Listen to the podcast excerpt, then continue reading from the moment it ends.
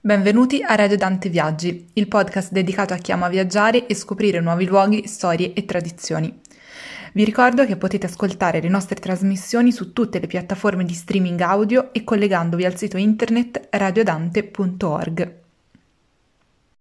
In questo nuovo viaggio di Radio Dante ci spostiamo nel nord Italia, alla scoperta, o meglio riscoperta, di una città che non avrebbe bisogno di presentazioni.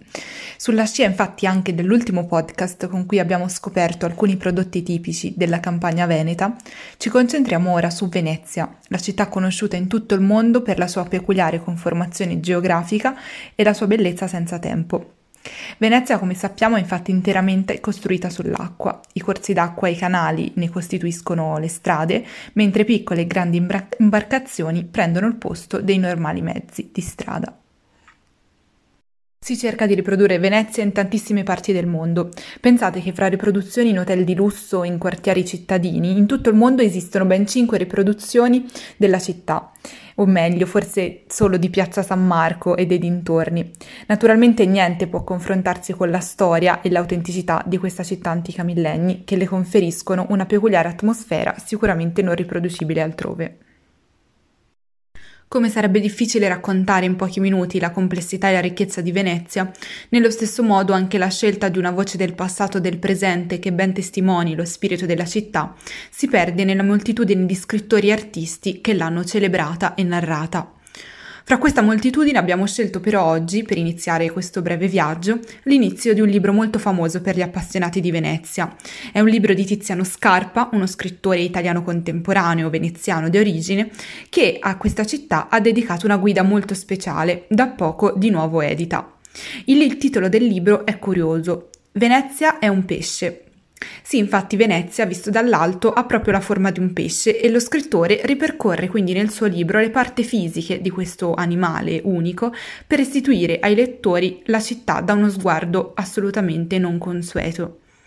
Le sue descrizioni delle mani, quindi le gambe, la testa e così via della conformazione della città, sono un invito a vivere Venezia con tutti i sensi disponibili e a conoscerla quindi tramite un'esperienza immersiva, oltre che con l'aiuto della letteratura.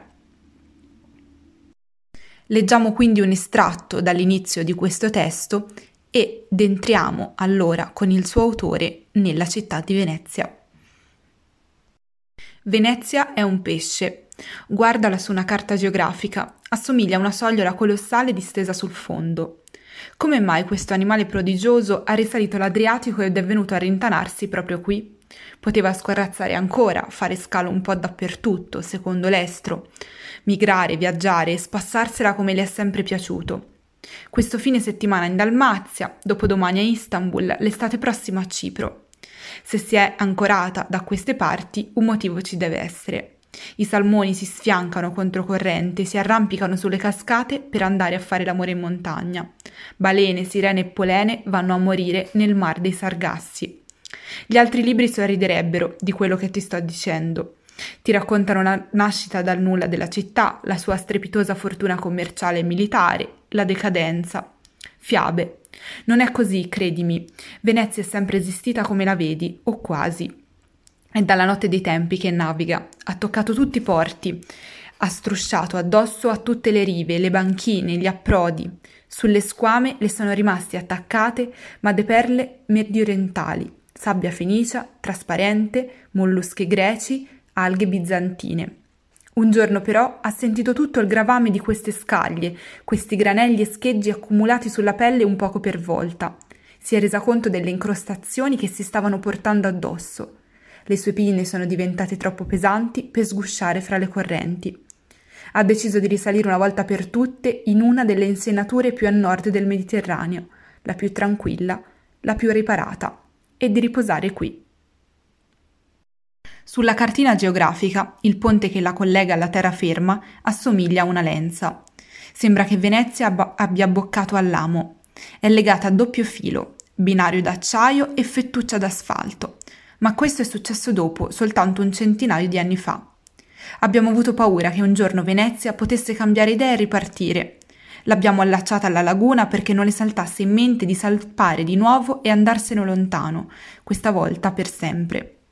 Agli altri diciamo che l'abbiamo fatto per proteggerla, perché dopo tutti questi anni di ormeggio non è più abituata a nuotare. La catturerebbero subito, finirebbe di sicuro su qualche baleniera giapponese. La esporrebbero in un acquario a Disneyland.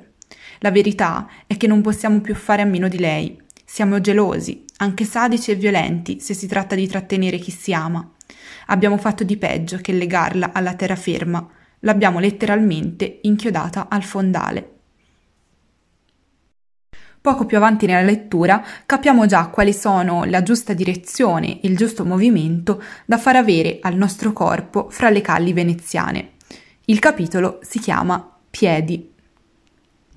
Venezia è una testuggine. Il suo guscio di pietra è fatto di macigni grigi di trachite, masegni in veneziano, che lastricano le strade. È tutta pietra che viene da fuori. Come ha scritto Paolo Barbaro, quasi tutto ciò che vedi a Venezia viene da qualche altra parte, è stato importato o trafficato, se non razziato. La superficie che calpesti è liscia, anche se molte pietre sono state battute con un martelletto zigrinato per impedirti di scivolare quando piove. Dove stai andando? Butta via la cartina. Perché vuoi sapere a tutti i costi dove ti trovi in questo momento? D'accordo, in tutte le città, nei centri commerciali, alle fermate degli autobus o delle metropolitane sei abituata a farti prendere per mano dalla segnaletica. C'è quasi sempre un cartello con un punto colorato, una freccia sulla mappa che ti informa chiassosamente voi siete qui. Anche a Venezia basta che alzi gli occhi e vedrai molti cartelli gialli con le frecce che ti dicono devi andare per di là, non confonderti, alla ferrovia, per San Marco, all'Accademia. Lasciali perdere, snobbali pure. Perché vuoi combattere contro il labirinto? Assecondalo per una volta. Non preoccuparti, lascia che sia la strada a decidere da sola il suo percorso e non il percorso a farti scegliere le strade. Impara a vagare, a vagabondare, disorientati, bighellona. Fai anche tu il veneziano. Nel dopoguerra questo modo di dire alludeva alla nostra squadra di calcio. Fare il veneziano, fare il Venezia, i nostri calciatori esprimevano un tipo di gioco esasperante, egoistico, sempre palla al piede, tanti dribbling e pochi passaggi, ristretta visione di gioco. Per forza erano cresciuti in questo gorgo vor- varicoso di viuzze, stradine, svolte a gomito, strettoie. Per andare da casa a scuola la via più breve era sempre il gomitolo. Evidentemente, anche quando scendevano in campo, in calzoncini e maglietta, continuavano a vedere calli e campielli dappertutto, cercavano di districarsi da una loro personale allucinazione labirintica fra il centrocampo e l'area di rigore. Immagina di essere un globulo rosso che scorre nelle vene, segui il battito, lasciati pompare da questo cuore invisibile. Oppure sei un boccone di cibo trasportato dall'intestino. L'esofago di una calle strettissima ti strizza addosso le pareti di mattone fino a quasi a stritolarti, ti spinge fuori, ti fa sgusciare attraverso la valvola di un ponte che sfocia al di là dell'acqua e ti deposita in uno stomaco largo, in un campo dove non puoi proseguire senza f- aver prima sostato un po'. Sei costretta a fermarti, perché la facciata di una chiesa ti trattiene a guardarla, ti trasforma chimicamente nel profondo, ti digerisce. Il primo e unico itinerario che ti suggerisco ha un nome. Si intitola A caso, sottotitolo Senza meta.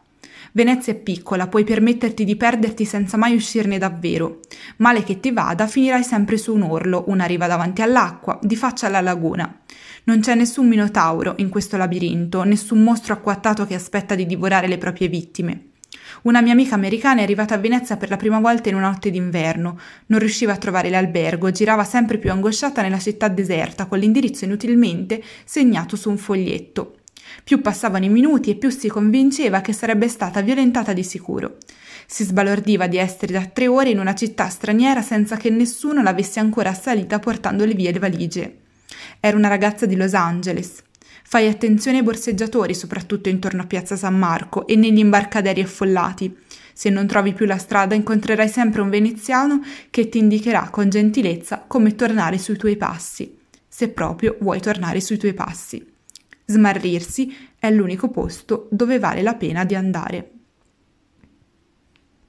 Ecco, dopo questo tentativo di immersione all'interno uh, della città, grazie alle parole e ai consigli di Tiziano Scarpa, eh, che speriamo possa essere un suggerimento di lettura utile per i nostri ascoltatori, vogliamo poi oggi invece concentrarci eh, su una delle parti eh, forse meno note al turismo di massa eh, di Venezia, quindi dello scheletro di questo pesce eh, che ora appunto conosciamo eh, forse meglio essere la città di Venezia, ehm, ma che però è a tutti gli effetti uno dei cuori della città, e cioè stiamo parlando dell'isola della Giudecca.